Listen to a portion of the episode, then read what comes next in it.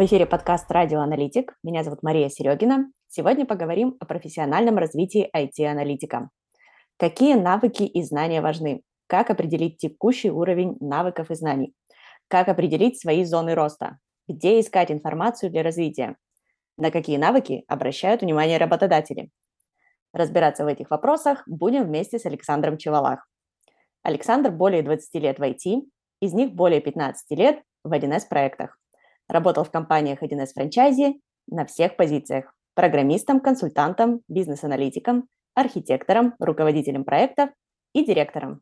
С 2015 года работает в компании «Инфостарт» на должности исполнительного директора. Александр, здравствуйте. Добрый день, Мария. Александр, у нас очень много вопросов к вам. Давайте для начала разберемся, почему вообще IT-аналитику важно развиваться в профессии. Давайте попробуем разобраться. Ну, насчет того, зачем развиваться в профессии, это вопрос очень, э, с одной стороны, простой, другой сложный. Ну, во-первых, э, развиваться нужно во всех профессиях. Это все знают. Неважно, кем ты работаешь, всегда нужно развиваться. Но вот IT-анализ – это достаточно сложная дисциплина. А, в ней много инструментов, технических инструментов, практик, подходов. И индустрия постоянно находится в поиске наиболее эффективных э, каких-то методологий, а, подходы к разработке меняются, соответственно, требования к аналитикам внутри команд меняются. И для того, чтобы быть э, в тренде, то нужно постоянно потреблять новые знания, делиться опытом, принимать чужой опыт. Э, поэтому развиваться важно. Ну, повторюсь, да, как в любой профессии, в принципе, важно развиваться. Тот, кто не развивается, тот пройдет 2-3 года, там 5 лет, и он безнадежно отстанет, соответственно, профессиональной квалификации и, э, как следствие, своей зарплате. Вот и все. И там, можно поставить крест на какой-то э, ну, своей дальнейшей карьеры. Вообще, я считаю, что у любого нормального аналитика в течение ну, многолетней практики у него есть два исхода. Либо он станет э, топ-менеджером в итоге, либо тренером других аналитиков, ну, тренером так, да, условно, в кавычках. То есть он будет э, ну, либо возглавлять какой-то а, отдел из аналитиков, либо начнет заниматься какими-то курсами, учить этих аналитиков, но что-то точно будет делать. Потому что если 20 лет э, человек работает э, просто IT-аналитиком, и у него ничего больше не происходит, то что-то с этим аналитиком не так. Да? То есть он явно находится в застое. Поэтому ну, я бы не стал брать на работу аналитика, который уже 20 лет проработал на, а, чисто аналитиком, без каких-либо там серьезных изменений. Ну вот как-то так. Александр, а как вы считаете, какие навыки, какие знания, в принципе, важны для аналитика, который работает в IT? Это очень хороший вопрос. А, существует много дискуссий, да, как мы знаем, э, выступлений на эту тему, а, чему должен обладать, не должен.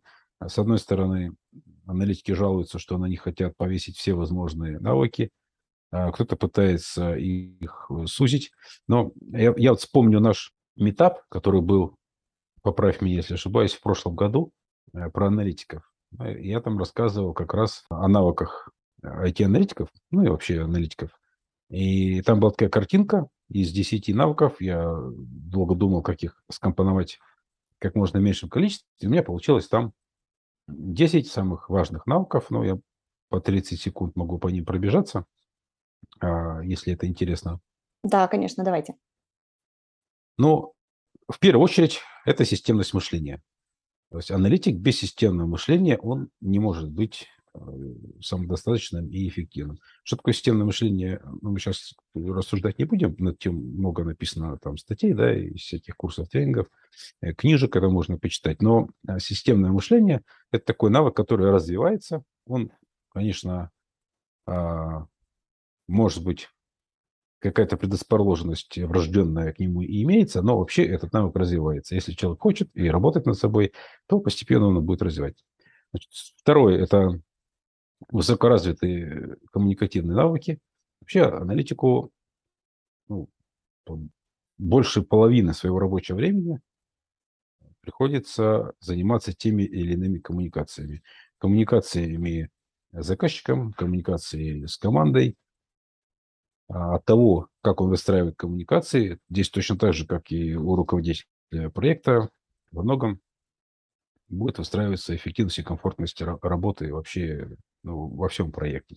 Он должен уметь а, там, слушать, понимать, что ему говорят, налаживать хорошие отношения э, с разными людьми, потому что среди заказчиков тоже разные люди появляются, в общем, и, и среди членов команды тоже разные люди, и поэтому чем он гибче и быстрее налаживает коммуникацию, тем эффективнее он работает.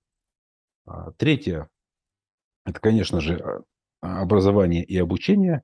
Без того, чтобы постоянно работать не только ну, обучаясь на практике, да, но чтобы знания были более, опять же, системные, повторюсь, то нужно посещать какие-то курсы, тренинги, читать книжки, получать практику из проектов, в которых ты участвуешь. То есть нужно постоянно а, обучаться и развиваться. Это к первому вопросу, да, мы говорили, да, зачем ему важно развиваться в профессии.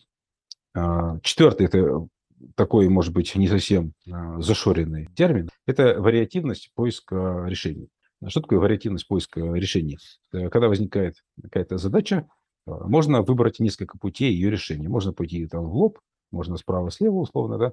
И я часто встречал такие ситуации в проектах, когда для решения одной и той же задачи трудоемкость, да, и ресурсоемкость э, решения ее, она различалась и в разы, бывало и в десятки раз, просто от того, что не хватало вот этой вот вариативности. То есть всегда нужно смотреть в комплексе на проблему, пытаться порешать ее с разных сторон, разными подходами, разными инструментами, разными системами. Значит, здесь это очень важно. Да? То есть уметь предлагать быстро альтернативные решения, отказываться от каких-то решений, не жалеть этого времени, которое на них потрачено, если понимать, что это ведет в тупик, лучше поискать какие-то другие решения. Это вот очень важная вещь. А пятое – это навыки решения проблем. К сожалению, у нас нет такой дисциплины нигде, где учат людей решать проблемы. Это вообще относится не только к аналитикам, это очень к широкому кругу профессий, там, где творческая работа, да, интеллектуальная. И программистов это касается, или проектов, но вот э, аналитика в том числе. Я считаю, что вообще это должна быть отдельная дисциплина для того, чтобы человек мог понять корень возникновения проблемы, проанализировать все причины ее возникновения, понять, что нужно сделать, чтобы эта проблема не повторялась в будущем, можно ли ее исправить, какие возможные пути решения проблемы. В общем, это определенный э, набор навыков, который направлен на решение проблем. И аналитик, который умеет реально решать проблему, он ценится гораздо выше. И работодатели, руководство, они часто оценивают э, аналитиков, ну, как и многих других сотрудников, на самом деле, именно по умению быстро и эффективно решать проблемы.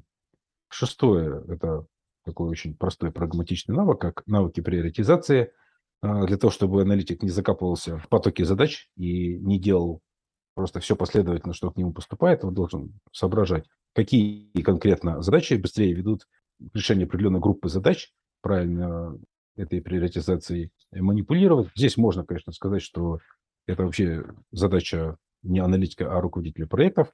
Но если мы спустимся вниз, да, на достаточно высоком уровне декомпозиции, то там будут такие задачи, где руководитель проектов может уже не обладать достаточной информацией для этой приоритизации. И здесь, конечно, а, аналитик больше в контексте, и поэтому над приоритизацией он тоже должен думать. Я не говорю, что он единственный, кто думает в проекте приоритизации, но он должен обязательно в этом участвовать и уметь ее расставлять. Седьмое – это многозадачность. Вообще не, не все понимают, что такое многозадачность. Программисты, например, да, они не любят э, особо режим многозадачности. Они любят погрузиться, решать одну задачу, и когда их начинают грузить вот этой многозадачностью, ну, не все это выдерживают, не всем это нравится. Да, потому понятно, что уже временное переключение. У программистов лучше там супер многозадачностью не загружать. А аналитик, такая у него судьба, значит, без многозадачности э, тут никак не обойдешься. А редко бывает такое, да, что дают одну задачу, и аналитик там ушел на нее там, на несколько дней, да, и все. В проекте задач огромное количество. Да, то есть нужно здесь а, из приоритизации, когда он, кстати, работает, да, то есть э, переключается постоянно, а, обращения им идут входящие, там, бэклог разбирает, ну и так далее, да, э, требования анализирует. То есть, не, есть многозадачность – это неизбежность. И многозадачность – это не когда ты умеешь делать 50 дел одновременно. Вот не надо путать одновременное выполнение множества задач с многозадачностью. Это совершенно э, разные вещи. Многозадачность – это когда человек умеет быстро переключаться между задачами а, как можно меньше, теряя контекст той задачи, с которой он переключался. А, чтобы было понятие, да, это правильное использование какой-то тикет-системы, а, документирование результатов работы над последней задачей, то есть умение именно быстро завершать какую-то задачу и начинать другую так, чтобы можно было потом с наименьшими трудозатратами переключиться к предыдущей. То есть это не одновременное выполнение многих задач, а последовательное выполнение а, большого спектра задач, не менее между ними грамотно переключаться. Это, собственно говоря, есть многозадачность. И, и тоже нужно людей учить, не все умеют это делать. Да? То есть там поговорил по телефону по, об одной задаче, потом тут же позвонил по другой задаче, через два часа забыл контекст всего предыдущего, да, это вот называется неумение работать в режиме многозадачности. Так, восьмое у нас это самоорганизация. Ну, самоорганизация, я думаю, тут всем понятно. Это, это умение э, управлять своим рабочим временем, проявлять навыки самостоятельности, не, ждать, когда тебе э, скажут, что делать, да, или поступит какая-то задача. То есть э, контекст проекта у тебя есть, требования входящие есть, результат тебе известен, поэтому этот проект нужно толкать, задачи разбирать, декомпозировать. Э, если все заняты, и ты единственный аналитик в проекте, это не означает, что должен сидеть и ждать чего-то, да, там, чтобы тебе об этом напомнили, да, значит, нужно постоянно-постоянно э, применять свои знания и опыт для того, чтобы как можно быстрее этот проект двигался. Для этого нужно обладать э, самоорганизацией. Так, девятое, здесь уже больше hard skill ом, да, это любовь к использованию IT-инструментария. То есть каким бы опытным и интеллектуальным не был аналитик, такие люди есть, они очень там, бывают грамотные, там, особенно вот есть так, так называемая старая гвардия, да, то есть опыт большой, и образование хорошее, там, знания хорошие, практика хорошая. Но если не использовать эффективно IT-инструментарий, ну, опять же, возьмешь там э, те же самые тикет-системы, какие-то правила аннотации, описания процессов, науки документирования и так далее, э, то, конечно же, в современном мире эффективность такого аналитика, она будет снижаться. Во-первых, это снижается эффективность коммуникаций внутри команды, передачи информации, потому что объем информации постоянно растет, растет, растет существуют уже э, определенно общепринятые практики использования технических инструментов, появляются постоянно новые какие-то инструменты, там разные команды, там, одни любят, скажем, использовать ментальные карты, другие там любят какие-нибудь э, канбан-доски и так далее. И всеми этими вещами желательно уметь пользоваться. И последний десятый – это фиксация и документация. Если аналитик не будет уметь фиксировать результаты своей деятельности и коммуникаций, грамотно составлять документацию, как внутреннюю внутри проекта, так и для использования там, заказчиком. А видов документации может быть много. Это тоже отдельная такая дисциплина. Ну, такого аналитика, опять же, полноценно назвать нельзя. Ну, в общем-то, вот все это 10 э, основных навыков, обладая которыми вы точно будете высокоценным специалистом. Александр, у нас появились с вами знания и навыки. Вот как, на ваш взгляд, как э, сотрудник может э, самостоятельно и может ли он самостоятельно определить, на каком уровне он сейчас находится по тем знаниям, по тем навыкам, которые вы перечислили? Есть ли какие-то инструменты или ему нужно кому-то обратиться, чтобы его оценили? Как вот в такой ситуации действовать? Ну, это достаточно простой вопрос. А, а, обратиться к кому-нибудь, вот это я бы не советовал таких людей, к которым можно обратиться с подобным вопросом, я, честно говоря, знаю очень мало. Часто вы можете нарваться на какие-то придирки и амбиции, субъективный взгляд конкретного человека, поэтому э, я бы здесь не шел за советом кому-то конкретному. Самое простое, ну, давайте разделим. У нас есть знания да, и есть навыки. Если у вас вопрос стоит относительно знаний, очень эффективный способ – это посетить профильные конференции. Когда вы приходите на какую-то профильную конференцию, смотрите, какие темы докладов, вы понимаете, что это вот аналитики с такой-то компании рассказывают, как они работают, применяют какие-то вещи у себя в проектах, ими делятся, и видите, что вы не понимаете, о чем говорят вообще. Да? Ну, соответственно, в этом случае у вас, да, есть, есть какие-то пробелы, имеет смысл зафиксировать э, то, что вы не понимаете, да, и э, уровень знаний подтягивать. Ну и плюс второй элемент – это требования работодателей на рынке. Если вы даже будете просто мониторить, какого рода вакансии, с какими требованиями каких-то хороших, интересных компаний, престижных, будете понимать, какой уровень сейчас актуален на рынке. Это очень полезно. Ну, я не призываю никого ходить на собеседование, на собеседование да, для этой цели, но это тоже, на самом деле, очень полезная вещь, да, когда вы уже собеседуетесь на, на работу, вы очень быстро поймете, э, где у вас там есть э, просадка. А что касается навыков, непосредственно практических навыков, самый железный проверенный инструмент – это, конечно же, практика проекта. То есть вы идете, вписываетесь в какой-то проект э, смело и видите, что у вас что-то не получается. Вроде бы как знания у вас есть, вы там курсы прошли, книжки читали, конференции ходили, а, а на практике оказалось все не совсем так, да, как вас учили. Ну, вот это вот тот разрыв между знаниями и навыками. Не вся информация, которую изучают в теории, она быстро и просто применяется на практике, и она вообще, в принципе, не вся применяется. Поэтому нельзя отрывать знания от навыков, нужно свои знания всегда оттачивать на практике для того, чтобы это все было синхронизировано.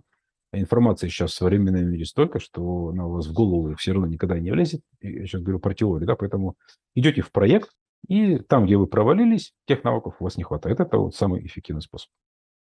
Александр, вы начали говорить про информацию, сказали, что большое количество источников информации сейчас. А есть ли какие-нибудь источники проверенные, которым вы лично доверяете, которые вы можете порекомендовать, где а, аналитики, начинающие или там, опытные уже, могут что-то интересное для себя почерпнуть? Такого списка я к подкасту прямо не готовил, но если так на вскидку, ну, можем попиариться и порекламировать нашу э, собственную конференцию. Инфостарт где у нас сейчас есть секция IT-аналитиков, в частности, на платформе 1С, которая работает. Есть сообщество аналитиков. В принципе, любое крупное сообщество, там, где у вас не 100 человек, да, хотя он там грубо говоря, 300-500 человек в этом сообществе состоит, ему уже можно доверять, потому что я не знаю ни, ни одного шарлатанского сообщества да, такого размера. Кого мы знаем, да, есть там анализ Days, есть Умейль 2.ru, которые делают лав, есть другие сообщества, поэтому это не проблема сейчас найти. Э, литературы тоже, в принципе, существует достаточное количество. Но с литературой нужно быть э, осторожнее. Мало наших отечественных авторов, как правило, это все в переводе. Есть большая специфика конкретных предприятий, где вы работаете, и не все эти рекомендации, их всегда можно применить, то здесь нужно фильтровать. В общем, лучше всего, конечно, работать в команде. Э, в, одиночку аналитику вообще тяжело понимать, насколько у него знания науки достаточные. Лучше всего работать в компании, где есть команда аналитиков, для того, чтобы вы могли все это дело а, обсуждать. Поэтому, ну, если подвести итоги, то любое сообщество аналитиков в интернете находите, там, в Телеграме, ВКонтакте, не проблема. Действительно, сейчас э, обмен опытом от специалиста к специалисту дает э, гораздо больше пользы, э, нежели чем чтение книг, особенно в сфере 1С, когда литературы такой узкоспециализированной не так много. Поэтому я думаю, да, вот конференции, общение в чатах, в сообществах – это очень хороший путь для того, чтобы найти актуальную информацию именно от практиков. Интересный такой вопрос остался напоследок. Э, я думаю, вы и лично проводили много собеседований и находились в поисках аналитиков. Вот с точки зрения работодателя, на что вы обычно обращаете внимание, когда ищете аналитика и в целом по рынку, возможно, вы обладаете информацией, какие навыки востребованы у работодателей, когда они ищут аналитика для себя? Хороший вопрос.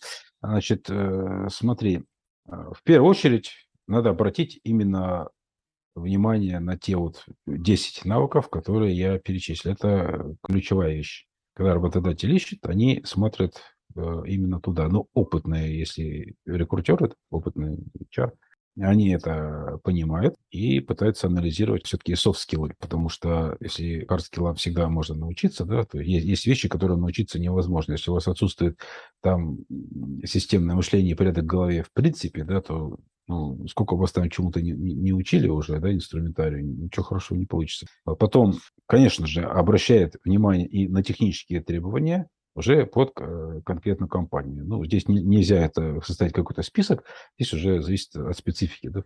Там используются разные платформы, разные языки, разные системы, разные команды, да, и внутренняя там кухня. Поэтому обращает внимание. Но это не самое критичное. Аналитик всегда это может научиться. А вообще все смотрят на результат, то есть на практические достижения и кейсы. Если у вас есть кейсы, которые можете подтвердить, то есть что конкретно вы делали в таких-то проектах, каких результатов достигли, что получилось.